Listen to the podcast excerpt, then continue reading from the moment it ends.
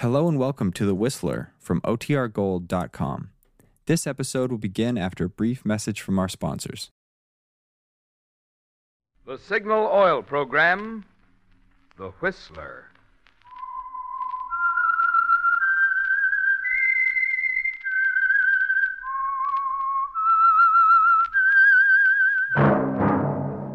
That whistle is your signal for the Signal Oil Program, The Whistler.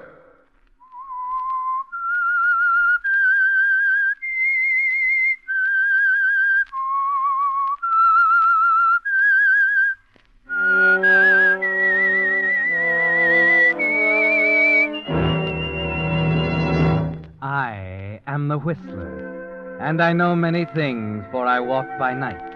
I know many strange tales hidden in the hearts of men and women who have stepped into the shadows. Yes, I know the nameless terrors of which they dare not speak.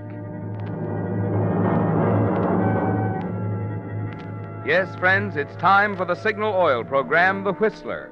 Rated by independent research, the most popular West Coast program in radio history. In gasoline, you know, it takes extra quality to give you extra mileage. And Signal is the famous Go Farther gasoline. So look for the Signal circle sign in yellow and black that identifies friendly dealer owned Signal service stations from Canada to Mexico. And now the Whistler's strange story The Black Book.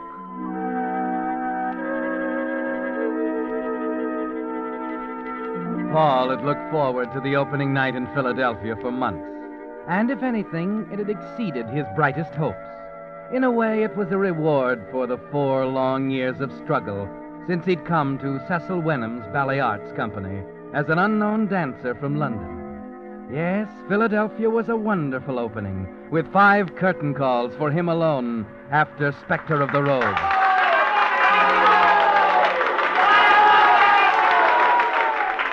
He knew he had America in the palm of his hand now, that the morning papers would hail him as a star, that he was no longer a promising newcomer, but a great dancer. So it was ironic on that night in Philadelphia, with the applause still ringing in his ears, that Cecil Wenham should come into Paul's room and shatter his dream into a thousand bits. Paul. Hello, Cecil. Paul, I've done it. I've signed her up. You'd better tell me tomorrow. I'm dining with some friends. A three-year contract, exclusive, with options on two more. Look, Cecil. Now, I want you to meet her, Paul. She's up in my office now. All right. Who is it, Cecil? Of course, I couldn't tell you her name until now, but Paul, we've got the greatest choreographer and ballet mistress in the business. I had a hard time persuading her to leave London. Wait a minute. London. Oh, she's been tops over there for years. Who is it, Cecil? Tell me. Catherine Valadon. Catherine Valadon. You. You hired Valadon. You, you know her? But she doesn't dance. Well, I- I'm buying her head, not her feet. She'll direct the company for us. She's. She's out there now? Yes, come on, I, I want- said I was late, Cecil. Oh, come on. Did you Paul. hear me? I'm late. I don't want to talk to anybody. Now, please, leave me alone.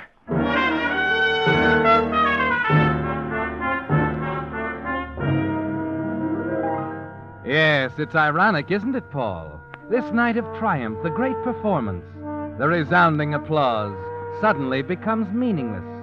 And there's a heavy feeling of defeat inside you as you sink into the sofa in your dressing room, alone now. You sit there thinking, half hearing the music of the finale, and in your mind it seems to change slowly and strangely into another melody on a rehearsal piano four years ago in a London theater. A couple moves downstage center. The young man steps to one side as the woman comes to a point in front of him. The man is you, Paul, and the woman, Catherine Valadon.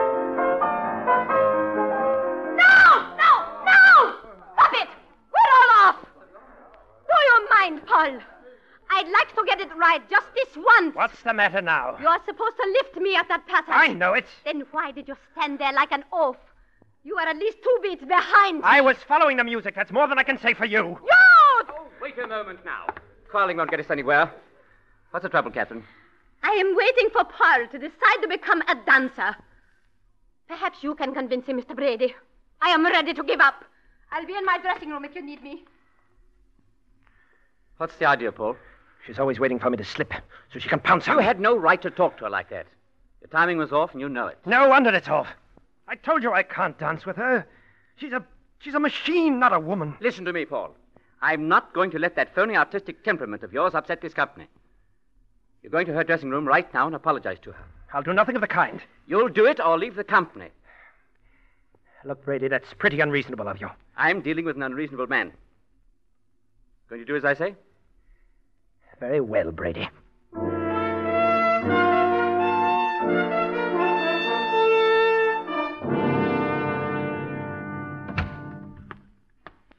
Well, Paul, I've come to tell you that I'm sorry.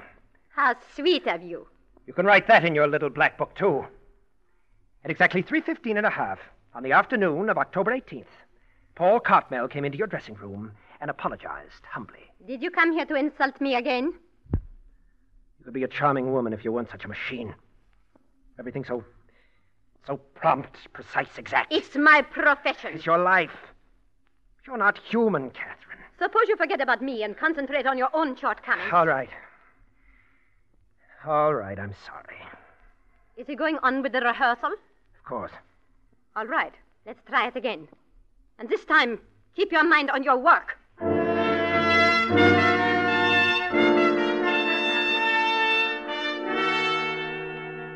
Yes, it's coming back to you, isn't it, Paul? How you walked back on the stage with her, humiliated, raging inside, trying to ignore the embarrassed faces of the rest of the cast. The pianist picked up your cue, and the two of you moved together. She was poised before you on the point, and as you moved in to lift her, a single idea took hold of you. Yes, there's a traditional hazard in the ballet, Paul. A dancer dropped hard on a pointed toe will never dance again. You lift her above you, higher and higher. Then, in a blind rage, you relax your hold.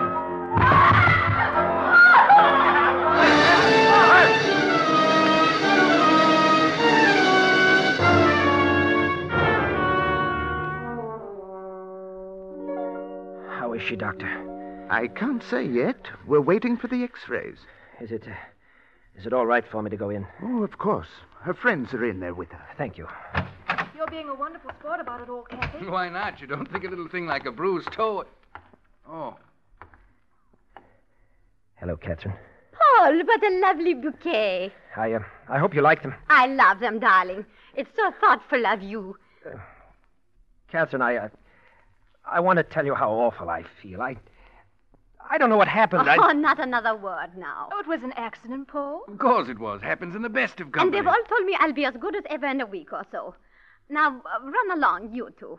I want to talk to Paul. sure enough. Keep it up, old girl. Goodbye, Kathy. Goodbye. See you tomorrow at one. Uh, 1.30, dear. Visiting hours, you know. Oh, good. Put me in the black book, darling. I'm so glad you're taking it this way, Catherine. I felt like such a heel. That's just it. You are a heel. What do you mean? Do you think I'm stupid, Paul? Do you think I'm blind? Accident. Everyone's talking about my unfortunate accident. Now, just a minute. You did not slip, Paul. I felt you let me go deliberately. And don't think I've swallowed that sugar coated nonsense about coming out of it as good as ever. I'm through as a dancer. And I know it. Do you know what it's like to be through, Paul? You know how it feels to lie in a hospital bed with everything behind you and nothing ahead? Well, you're going to know, Paul. I'm going to show you if it takes the rest of my life.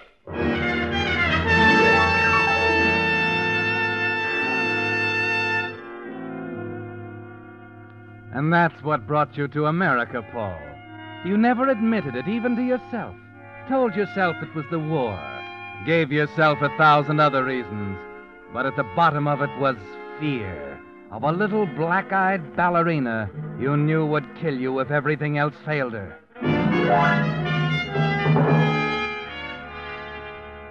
Yes, Paul. Catherine Valadon has caught up with you at last. In spite of the new name, Paul Cooper, the new country, the new career.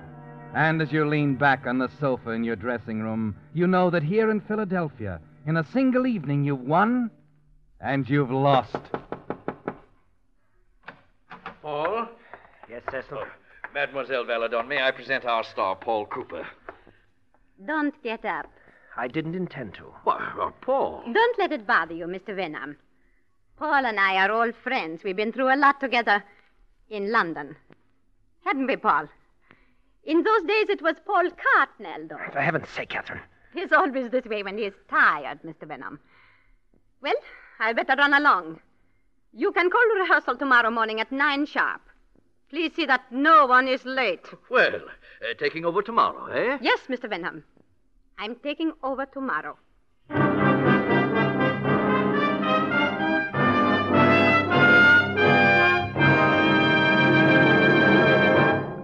With the prologue of The Black Book, the Signal Oil Company brings you another strange story by The Whistler. But now, a timely tip for you drivers. The hot summer months ahead put an extra strain on a car's cooling system, often causing motors to overheat. That's why it's a good idea to have your signal dealer inspect your radiator now. As cars grow older, radiators often become choked with rust and sludge. To take care of this, signal dealers have special rust and sludge dissolving compound that restores the radiator's cooling efficiency but can't harm the metal. If your radiator has any small leaks, your signal dealer has radiator sealer that stops them in a jiffy. And in any case, even with new cars, it's wise to add rust preventative that protects both radiator and motor from future corrosion. You see, Signal service stations are much more than places to buy Signal's famous Go Farther gasoline and Signal Premium Motor Oil. Wherever you see Signal's circle sign in yellow and black, there you'll also find complete, conscientious Signal service to help your car run better, look better, and last longer. And now back to the Whistler.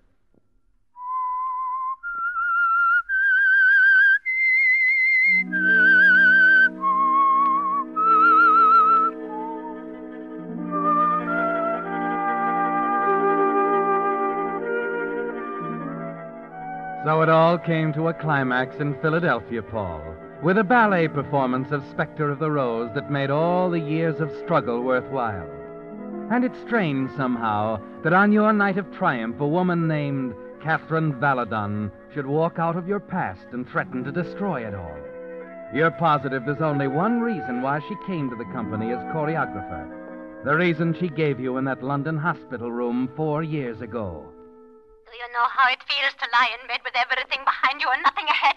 Well, you're going to know, Paul. I'm going to show you if it takes the rest of my life.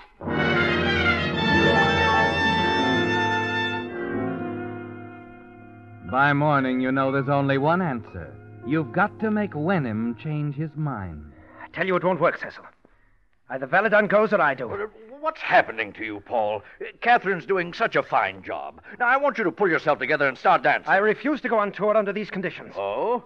Must I remind you of your contract? I don't care. Well, you'd better care. If it's violated, you'll never dance again. Never dance again. That's what she said. What? Listen, Wenham. You don't know her. She's not just trying to drive me out of the company. It's more than that. She'll stop at nothing. I don't understand you, Paul. What's. I can't tell you anymore. But you've got to make a choice right now, Cecil. Valadon or me. I want you both for the good of the company. However, if you force me, well, you're big, but you can be replaced. All right. All right, replace me. There are other companies. Oh, you're talking nonsense. Furthermore, your contract is not for sale. I can hold you for two years, even if I put you to work shifting scenery. You don't even have to dance, you know. You better run along now. Valadon's waiting for you at rehearsal.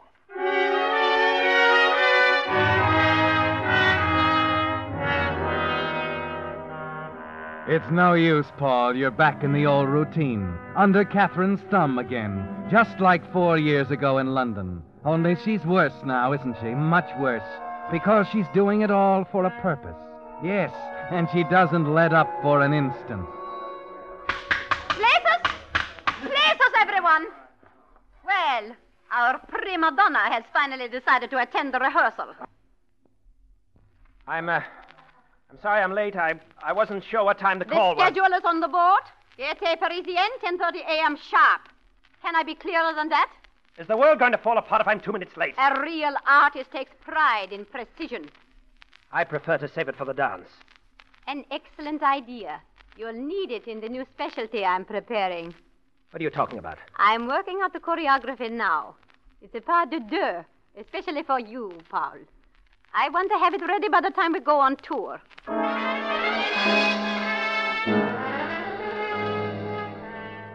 You're frantic now, not knowing what's in the back of her mind. And during the days that follow, you wonder about the special dance she's preparing. What she meant when she said it was especially for you. It becomes clear the afternoon she introduces you to Eric Ballard, a big, hulking man who'd look more at home in the wrestling ring than on a ballet stage.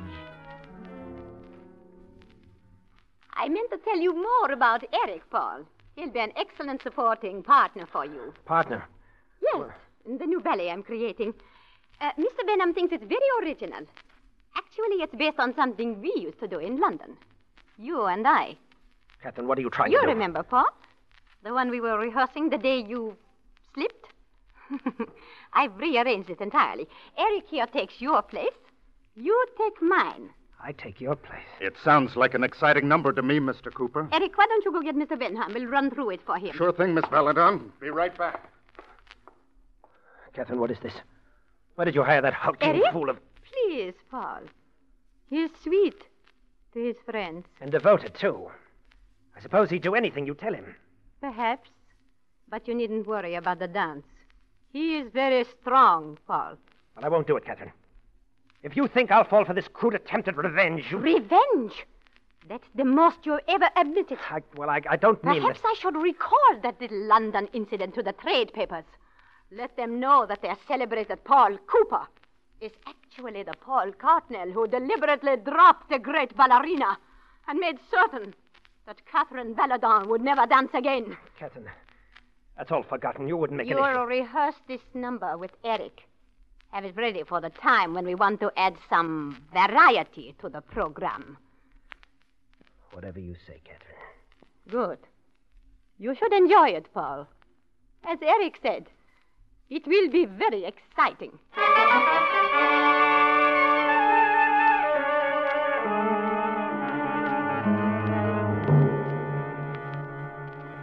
The tour that follows is a nightmare, with each new city a threat.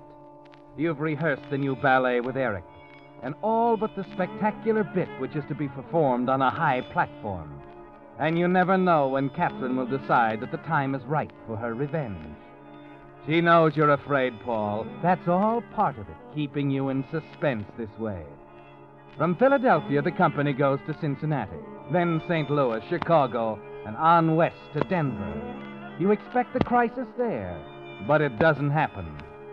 Finally, in the last night in Denver, when there's only San Francisco left ahead, you decide you can't stand it any longer, that you must face Catherine and have it out. As you approach your dressing room, you hear her talking to someone. You step back out of sight as the door opens. Come along, Eric. We'll talk while you are packing. Are we going on ahead of the rest of the company, Miss Valentine? Yes, I have to make extra arrangements. The uh, thing we discussed, Eric, it's coming off in San Francisco. Well, I've been wondering if you changed your mind. Not in the ah, slightest. You start after them, Paul, and then stop, confused, wondering. Through the open door of Catherine's dressing room, you catch sight of a notebook on her dressing table. The famous black book that contains every move she makes, every decision, every appointment.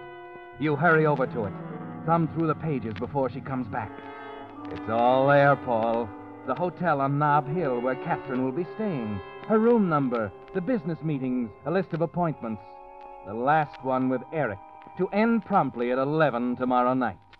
Then at the top of the next page, the thing you're looking for final rehearsal, Cooper's Specialty, Monday, 9 a.m. There's no question now, Paul. She's made up her mind. You're going to have an accident. Monday. Do you know how it feels to be through as a dancer? You're going to know, Paul.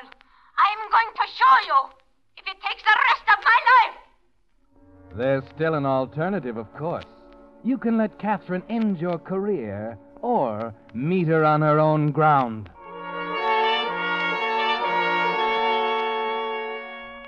By the time she's left on the train, you still haven't decided. It's the only thing on your mind as you stand in line at the railroad terminal, waiting to pick up your reservation. There's a worried little man ahead of you.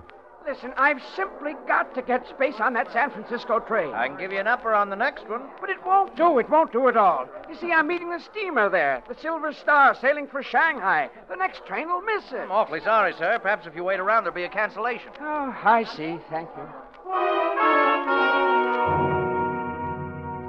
It comes to you at that moment, Paul. This is perfect. This train you'd planned to take ahead of the rest of the company. The frantic little man desperate for a ticket on his way out of the country. You pick up your reservation, walk over to the stranger pacing anxiously in the corner of the station lobby.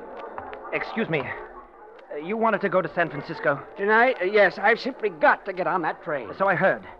I, uh, I have a ticket here I want somebody to use. Oh? I'm a, I'm a traveling man, you see, and, uh, well, I, I, I want my boss to think that I'm on that train. Oh, but isn't that... Nothing to it.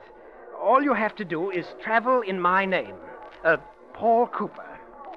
What about it? Uh, Cooper, eh? Mister, for a place on that train, I travel as Mickey Mouse. Oh, fine. Then it's a deal. Mr. Cooper.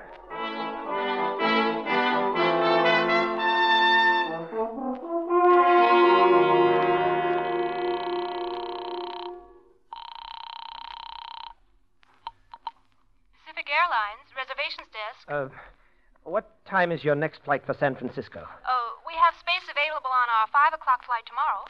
Not till then. I could do almost as well by leaving by train tonight. Not quite, sir. Our plane arrives in San Francisco tomorrow night at 11. The train leaving tonight doesn't reach San Francisco until uh, a half hour after midnight, 12.30. So you save at least an hour and a half. Well, I, I guess I can use an hour and a half extra sleep as well as anybody. Uh, send the ticket over to the Denver Hotel, please. I'll leave the money at the desk. The name is, um, uh, Jackson.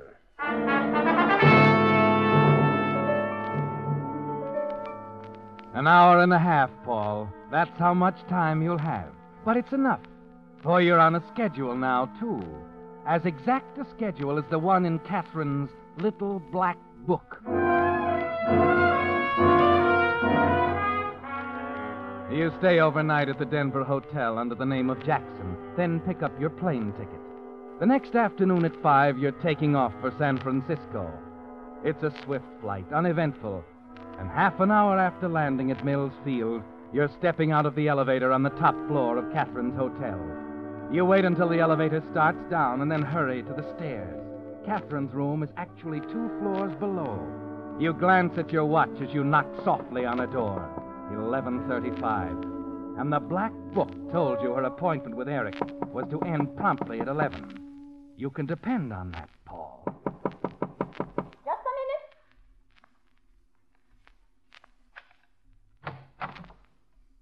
Paul, what are you doing here at this time of night?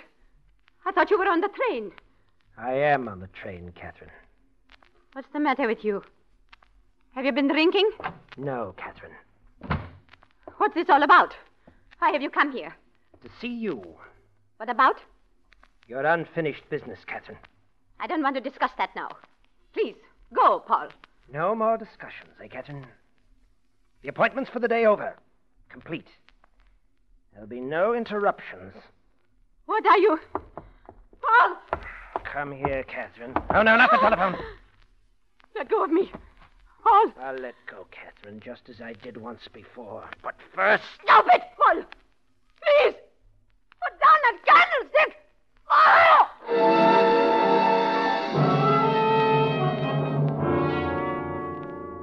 As she falls to the floor, you put the heavy brass candlestick back on the table.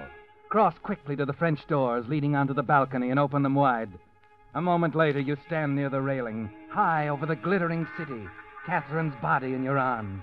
The little black book will tell them she was all alone. Won't it, Paul? No more appointments. The body hurtling to the street will establish the moment of her death beyond any doubt.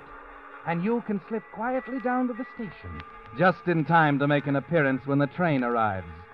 You lift her high up on the railing, and then. Cooper, what are you. D- Eric, Let go of her. Put her down. get away from me. Leave me alone. Oh. Okay, Cooper. Okay. What the devil was he trying to. Good Lord. She's dead. How did he ever expect to get away with it? Operator, get me the police.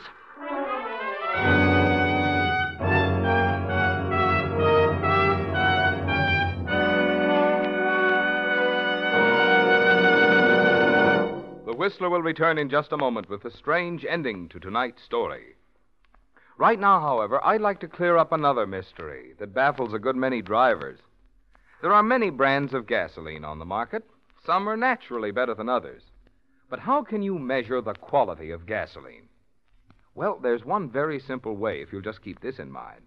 To give you superior performance, quicker starting, faster pickup, and smoother knock free power, a gasoline must help your motor run more efficiently. Now, when your motor runs more efficiently, you naturally get better mileage.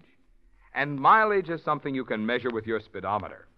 That's why Signal says your speedometer is your best yardstick of gasoline quality. Check yours and you'll find it's true. In gasoline, it takes extra quality to go farther. And remember, Signal is the famous Go Farther gasoline. And now, back to the Whistler.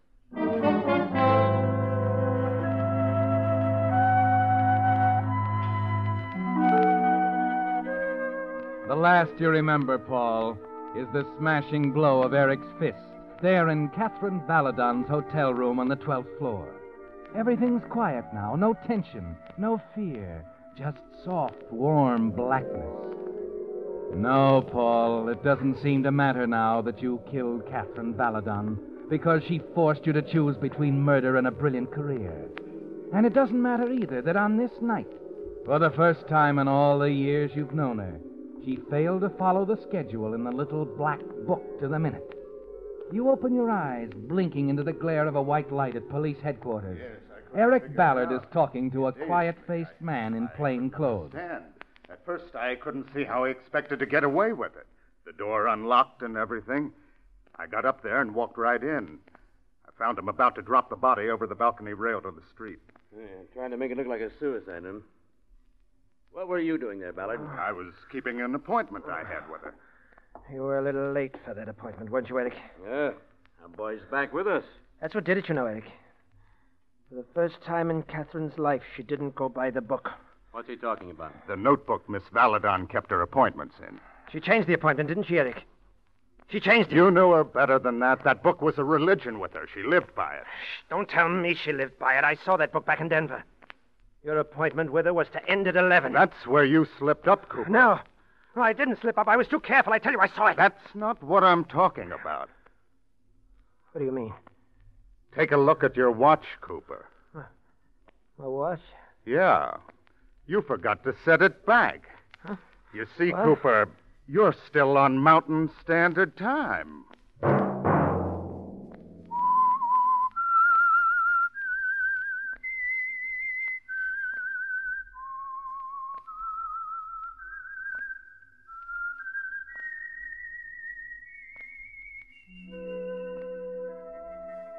Let that whistle be your signal for the Signal Oil program, The Whistler, each Monday at 8. Brought to you by the Signal Oil Company, marketers of Signal gasoline and motor oil and fine quality automotive accessories. Signal has asked me to remind you to get the most driving pleasure, drive at sensible speeds, be courteous, and obey traffic regulations. It may save a life, possibly your own. Featured in tonight's story were Jeanette Nolan and David Ellis. The Whistler was produced by George W. Allen with music by Wilbur Hatch, story by William Engvick, and was transmitted to our troops overseas by the Armed Forces Radio Service. This is Marvin Miller speaking for the Signal Oil Company. This is CBS, the Columbia Broadcasting System.